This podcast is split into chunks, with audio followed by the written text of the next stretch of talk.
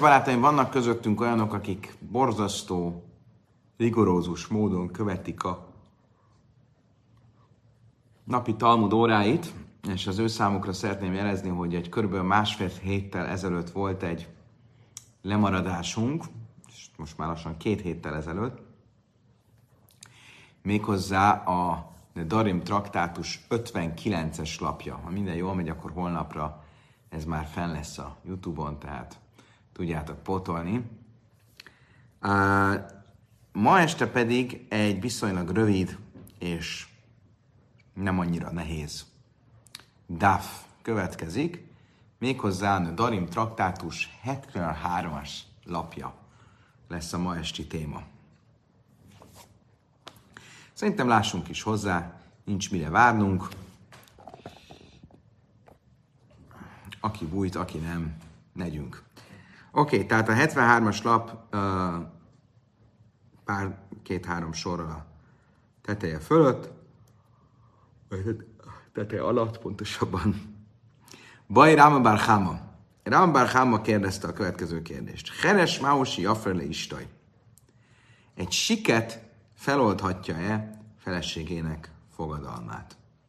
Ugye, amiben befejeztük tegnap, az az volt, hogy a fogadalom feloldáshoz szükséges-e, hogy a férj hallja a feleségének a ö, fogadalmát, vagy anélkül is feloldhatja, hogy meghallotta volna. Most ennek egy természetes folytatása ennek a kérdésnek az, hogyha valaki siket, tehát fizikailag nem is hallhatja a fogadalmat, akkor feloldhatja-e vajon, vagy sem.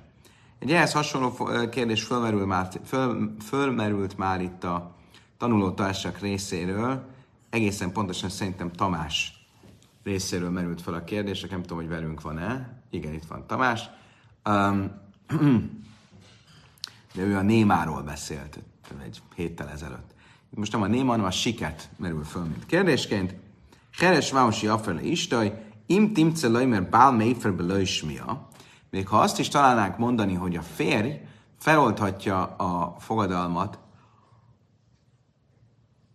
anélkül, hogy hallja a feleségének a fogadalmát, tehát egy egészséges férj, aki, aki hallhat, vagy meg lenne a halló képessége ahhoz, hogy feloldja, hogy meghallja a fogadalmat. Um, Nem szükséges feltétlenül, hogy hallja a fogadalmat. Még mindig mondhatnánk azt, misum de bárs mismehu, hogy ennek dacára ez csak azért van, mert ő ugyan nem hallotta a fogadalmat, de fizikailag lenne rá lehetősége, hogy hallja azt.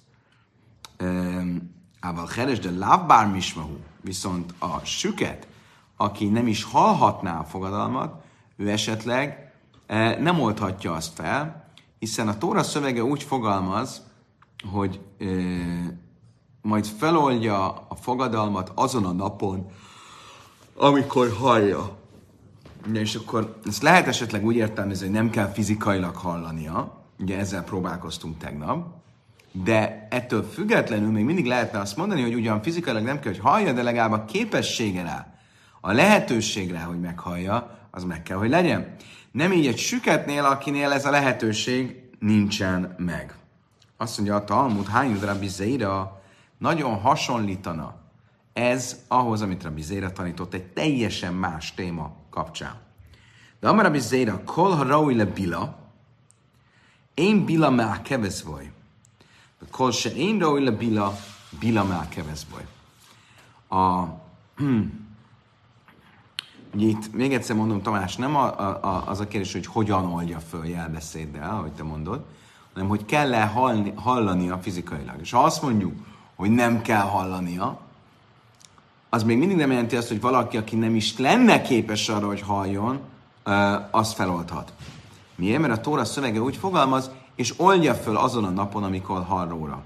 Ugye ezek olyan, ez egy olyan kérdés, hogy valamit, amin a Tóra nem parancsol meg, hogy mint feltétel egy adott dolog létrejöttéhez, de leíró módon megfogalmaz, az ö, lehet, hogy nem feltétlenül szükséges, hogy megtörténjen, de meg kell, hogy legyen rá a lehetőség, hogy megtörténjen. És ezt mondja Rabi Zéra is a BILA kapcsán.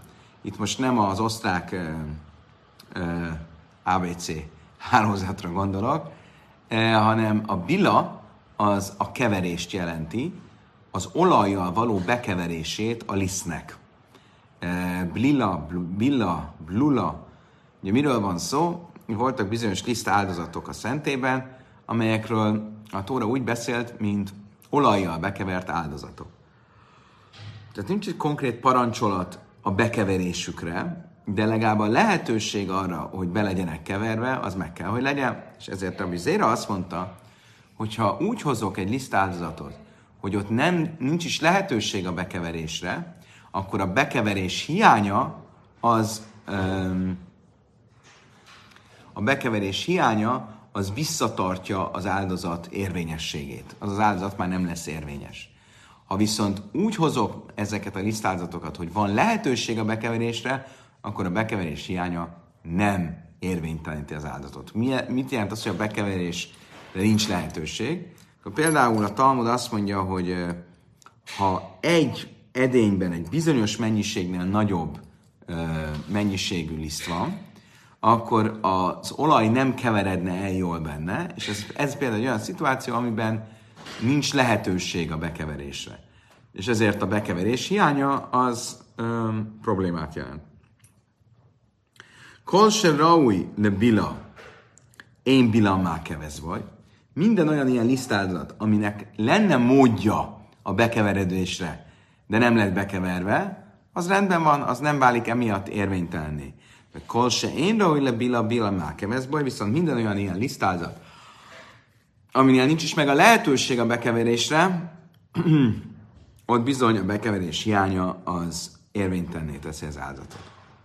Most, akkor ugyanezt mondanánk a sükettel is, hogy amíg az illető egészséges, tehát van, lenne lehetőség arra, hogy hallja, ö, hogy hallja a fogadalmat, addig, ha nem hallja, akkor is jók vagyunk, mert lenne rá lehetősége. Tehát a Tóra leíró szövege, ami azt mondja, hogy és azon a napon, amikor meghallja a fogadalmat, oldja föl, az legalább elviekben létre tudna jönni. Viszont, hogyha nem is lenne lehetősége hallania, mert ö, ö, mert ö, ö, az illető süket, akkor ö, érvénytelen, vagyis nem, lenne, nem képes arra, hogy feloldja a fogadalmat. Oly dilma, ve sama isa, lojma ákev. Vagy azt is lehet mondani, hogy eleve ez az egész megfogalmazás, hogy és hallja a férj, és azon a napon, amikor meghallja a férj, akkor feloldja a fogadalmat. Ez nem mákev, ez nem egy olyan hatályba léptető feltétel, vagy nem egy olyan ö, érvénytelenítő feltétel, amire figyelnünk kell. Amár ravatas mávesama is, aprás le is, és széles, és már mina, azt mondta le rava, van egy konkrét brájta, amelyik azt mondja, hogy amikor a Tóra úgy fogalmaz, hogy be sama isa, hogy ez a férje meghallotta a fogadalmat, ö, ez mire tanít bennünket, hogy bizony hallania kell, ha nem hallja, vagyis nem is az, hogy nem hallja, hanem nem lenne képes hallani, mert ö, ö, egy sükettel van dolgunk, akkor ö, nem is alkalmas ö, arra, hogy feloldja a fogadalmat. Tehát egyszerűen megkaptuk a választ a kérdésre. Oké, okay, még egy kérdés merült föl. Ibaja lejú, bál máusi jafrele stei nosovbe vász áhász. Egy férj, ha egyszerre... Két felesége van, és egyszer mindkét feleségnek akarja feloldani a fogadalmát. Van erre mód? Oisza dávka, vagy lávdávka. A Tóra úgy fogalmaz, Jani oisza, ellenkezik vele. Tehát a férj meghallja a fogadalmat, és ellenkezik a fogadalma. Vele, ellenkezik vele egyes számban. A vele az itt ö, specifikusan, valóban egy, direkt van egyes számban fogalmazva, mert egyszerre csak egy feleség fogadalmával ellenkezhet. Vagy lávdávka, vagy nem kifejezetten kell, hogy egyes számban értsük, tehát akár mondhatja azt mind a két feleségének, hogy a fogadalmaitokkal nem értek egyet, és ezzel így egyszerre két ö, feleségének a fogadalmait is feloldja. Amara vinatas má, én másként is te is szajtezbe vász áhász, és egy liba gázbe heverta, de ajmer lai minessém húzze. Van egy másik kérdés, és ebből a másik kérdésből akarja a vina levezetni a választ erre a kérdésre.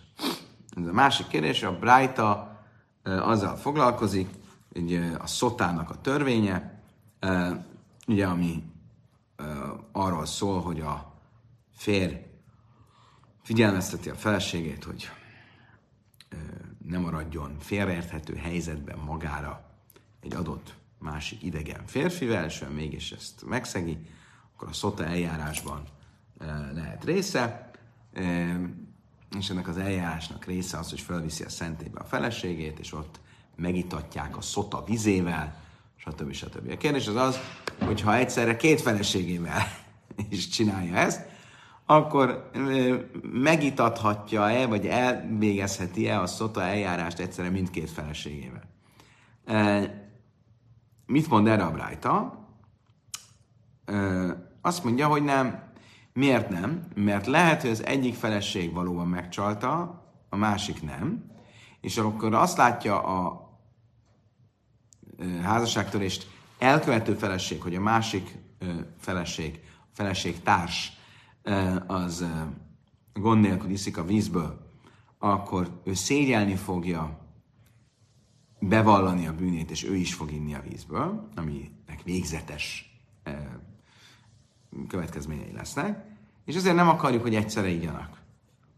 Ez a Tanakáma véleménye. Rabbi Huda, mert laj, min a sémuze. Rabbi Huda azt mondja, hogy egyetértek a szabályjal, de hogy mi az oka a szabálynak, azzal nem. Elemi sums, nem már ve hiska, ajszal váda. Én azt mondom, hogy azért nem lehet egyszerre a kettőket itatni, mert a Tóra egyes számban beszél a szota vizét ivó asszonyról, azt mondja, és itassa meg vele. Tehát itt is vele egyes számban, e, tehát egy asszonnyal egyszerre.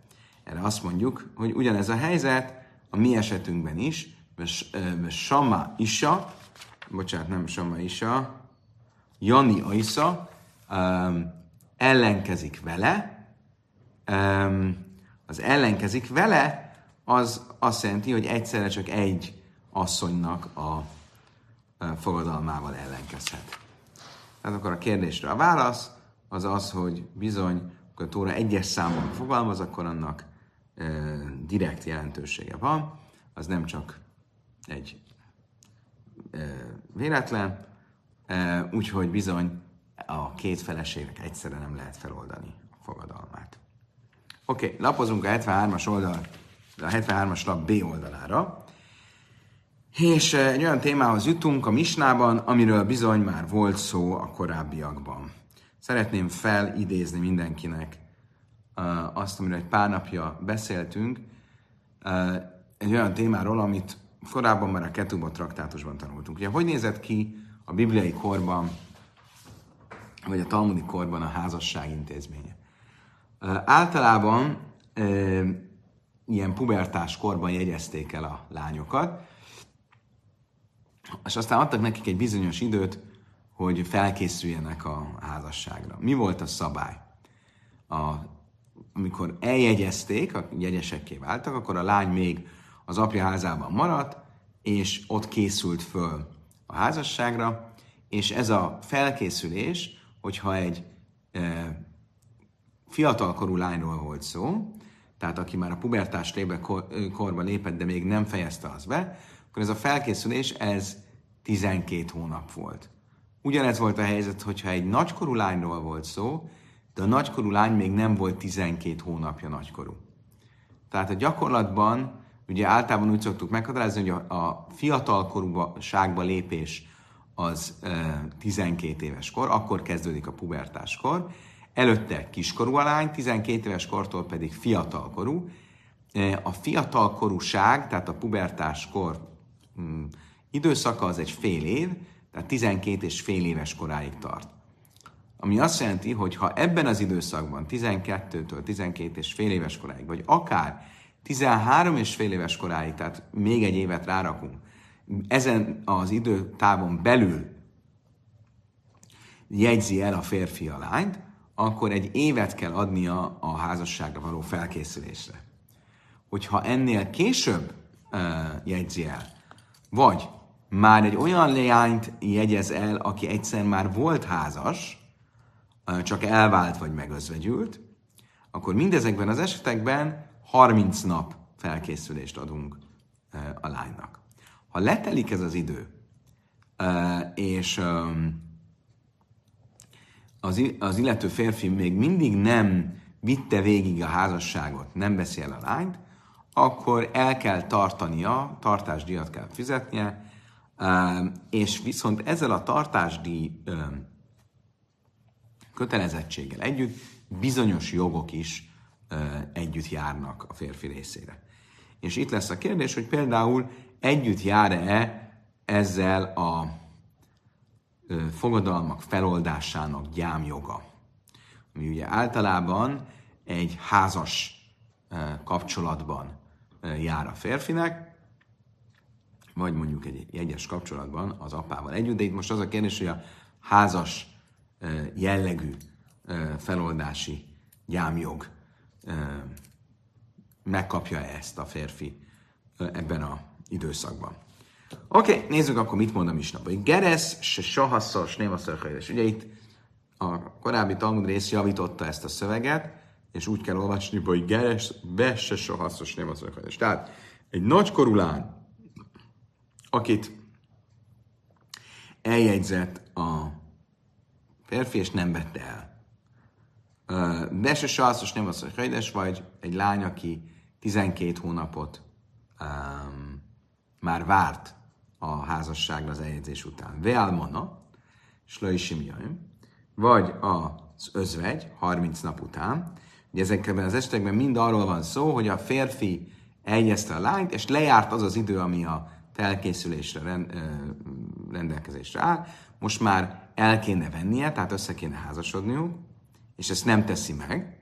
Akkor mindezekben az esetekben ugye tartásdíjat kell kezdenie fizetnie.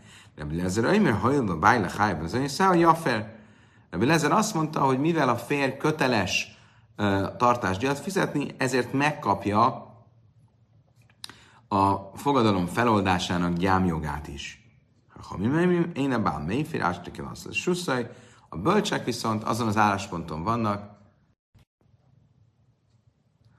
A bölcsek viszont azon az állásponton vannak, hogy a férj nem kapja meg ezt a gyámjogot, csak akkor, hogyha belépett már az ő um, házába, tehát hogyha valóban elvette feleségül.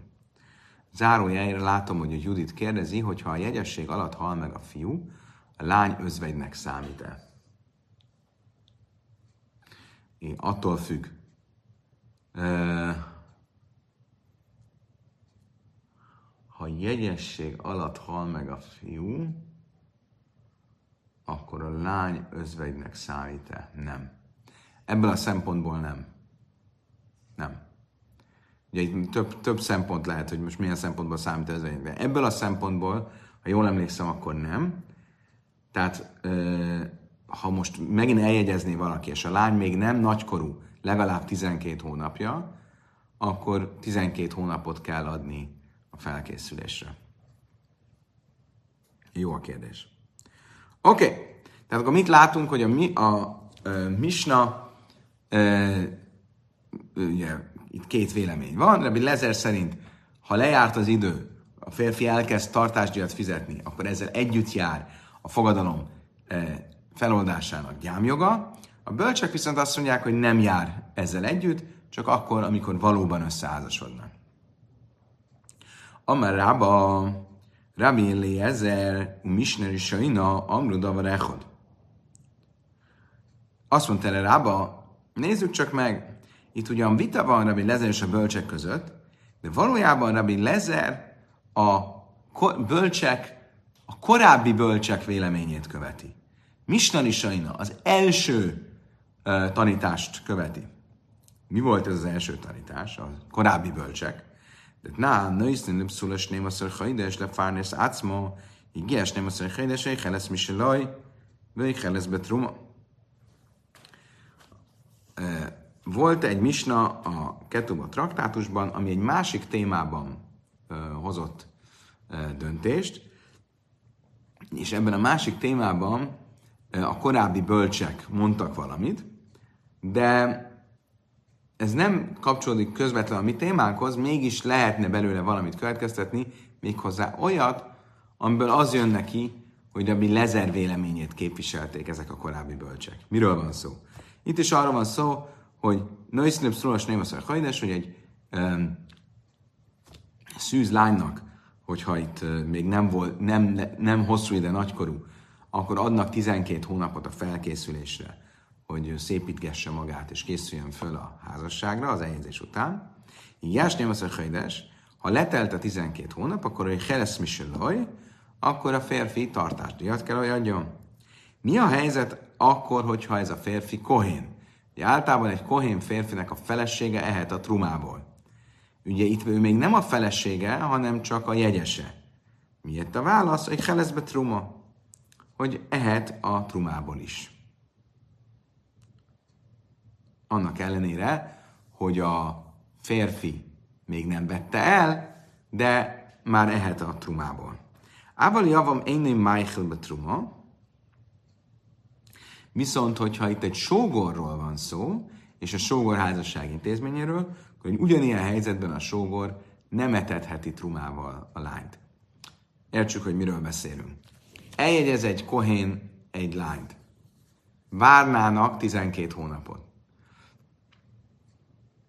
De a férfi meghal időközben, hasonló az eset, mint amit a Judit az előbb kérdezett, és ilyenkor, ahogy tanultuk a Javamot traktátusban, elvileg létrejön egy zika, egy kötelék a férfi testvérével, akihez hozzámehet a lány, vagy ad neki halicát, vagy hozzámegy. Most itt ebben a, akkor tovább számolódik, eltelt mondjuk hat hónap az első fiúra várva, akkor tovább számolódik a második fiúra várva a következő hat hónap. Ha el is letel, akkor a, összesen letel tizenkét hónap, akkor a javam, a sógor el kell, hogy kezdjen fizessen tartásdíjat. Viszont ő nem etetheti trumával e, a lányt.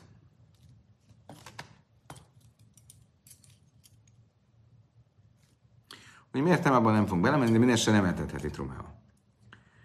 Olyannyira így van ez, bár filu kulambifne abál haszolja mechod, hogy kulambifne javam haszolja mechod, én éjjel lesz be truma. És ez olyannyira így van, hogy akkor is, hogyha majdnem teljesen tizenkét hónap telt el az első fiú férfire várva, és már csak egy nap telt el a javamra várva, vagy csak egy nap telt el a, tehát a sógorra várva, vagy csak egy nap telt el az első fiúra várva, és rögtön meghalt, és utána a tizenkét hónap hátralévésze teljesen a javamra, a sógorra várva telt el, mindegy, ha már osztoztak ezen a tizenkét hónapon, akkor nem ehet a trumából a lány. Zúj mistani sajna. Ez volt az első tanítás, a korábbi bölcsök véleménye. Bész Din se lachlejem, amru, éne is helezbe truma, ástik haneszle hopa. A későbbi Bész Din, a későbbi rabinikus bíróság úgy tanította, hogy egy lány soha nem ehet a trumából egész addig, amíg meg nem házasodik. Mit látok akkor ebből? Tehát a jegyesség alatt már nem ehet a trumából. Magyarul hiába a férfi elkezdte a tartásdíjat fizetni, és etetni a lányt, aki vár rá, trumával nem etetheti. Magyarul.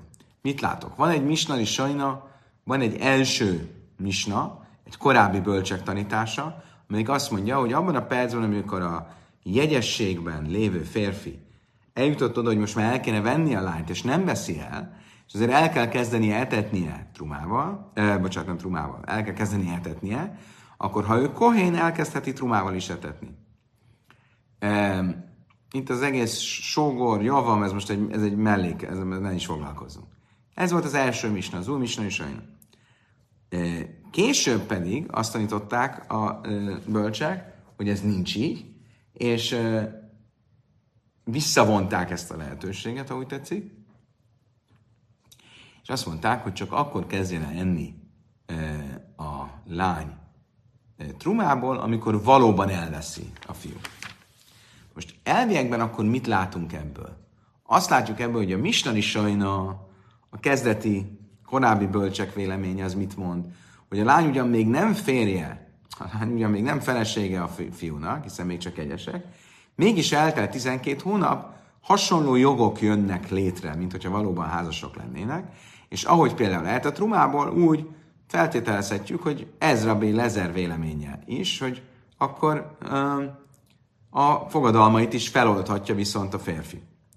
A későbbi misna, amelyik pedig azt mondja, hogy a lány nem ehet a trumából, csak akkor, amikor valóban összeházasodnak, tehát ezek a jogok nem jönnek létre, akkor feltétlenül ez Tanakáma véleménye, vagy nem Tanakáma véleménye, hanem ö, ö, a bölcsek véleménye, bocsánat, akik pedig azt mondják, hogy a ö, lánynak a fogadalmait nem oldhatja föl ö, a férfi, hiába kezdte el etetni, csak azután, hogy ö, valóban összeházasodnak.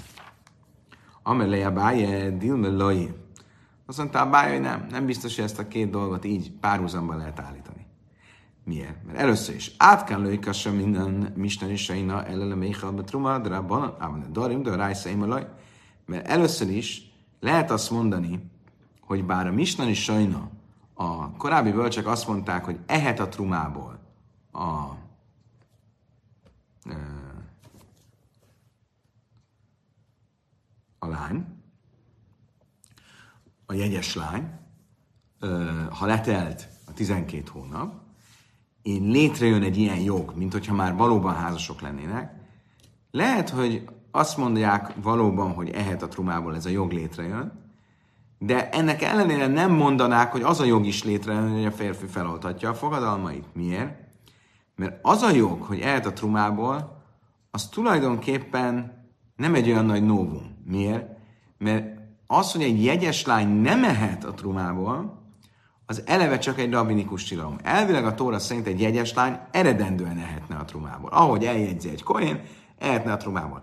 A rabbik ezt megtiltották, mert attól tartottak, hogy tekintve, hogy még a szülei házában lakik ez a nem kohén lány, ha őt engednék, hogy eljön a trumából, akkor kint hagyja az asztalon egy félig megevett szendvicset, és a végén majd illetéktelenek is fognak enni a trumából.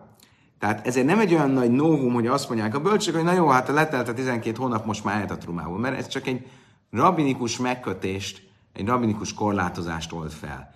Nem így a fogadalmaknak a feloldozása, viszont egy tórai dolog, és ott lehet, hogy a mistani sajna, a korábbi bölcsök is egyetértenek a mi misnánk bölcseivel, hogy nem oldhatja fel a férfi attól még, hogy elkezdte etetni, elkezdett tartásdíjat fizetni a jegy, ráváró jegyesének.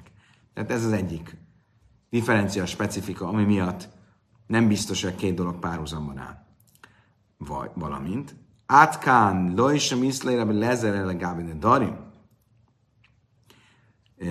Valamint, lehetséges, hogy Rabbi Lezer is, a pont, pont fordítva, hogy Rabbi Lezer, aki azt mondja, hogy a jegyes, aki vár a, fér, a fiúra több mint tizenkét hónapja, annak a fogadalmait feloldhatja a jegyese, a jegyes férje. Um, hiába mondja ezt, azzal azért nem értene egyet, hogy ehet is a trumából az ilyen lány. Miért? Kedve Rabbi Pinchas, misméde Rava Damár, mert ő Rabbi Pinchas véleményét követi, aki Rava nevében azt mondta, kolani dereszál dász bájlaine deresz, ával truma a filmedre banon námila jáhla. Miért? Mert ő azt mondja, hogy amikor egy nő fogadalmat tesz, akkor is, hogyha még csak jegyes, Rabbi Pinchas azt tanította, hogy feltetően gondol arra, hogy szeretné, hogy a férje is jóvá hagyja ezt a fogadalmat. És azért hiába csak egy jegyesről van szó, feltetően gondol a férjére, és ezért van, mondja Rabbi Lezer, joga a férjének, hiába még nem házasok, de van joga a férjének, hogy feloldja a fogadalmát. Viszont ez nem azt jelenti, hogy a trumából is ehetne, mert a trumának, a evésének a tilalmában egyetért Rabbi Lezer, egyetértene Rabbi Lezer azzal, hogy tekintve, hogy még nem házasok, ne egyen a trumából. Tehát ezt a két dolgot nem feltétlenül lehet így, ilyen módon párhuzamba hozni. Kedves barátaim, idáig tartott a mai este. Köszönöm szépen, hogy velem tartottatok. Holnap reggel, szokásos időben, szokásos helyen a folytatás következik. addig is kívánok mindenkinek egy gyönyörű szép estét, a leges legjobbakat, a viszontlátásra, viszonthallásra.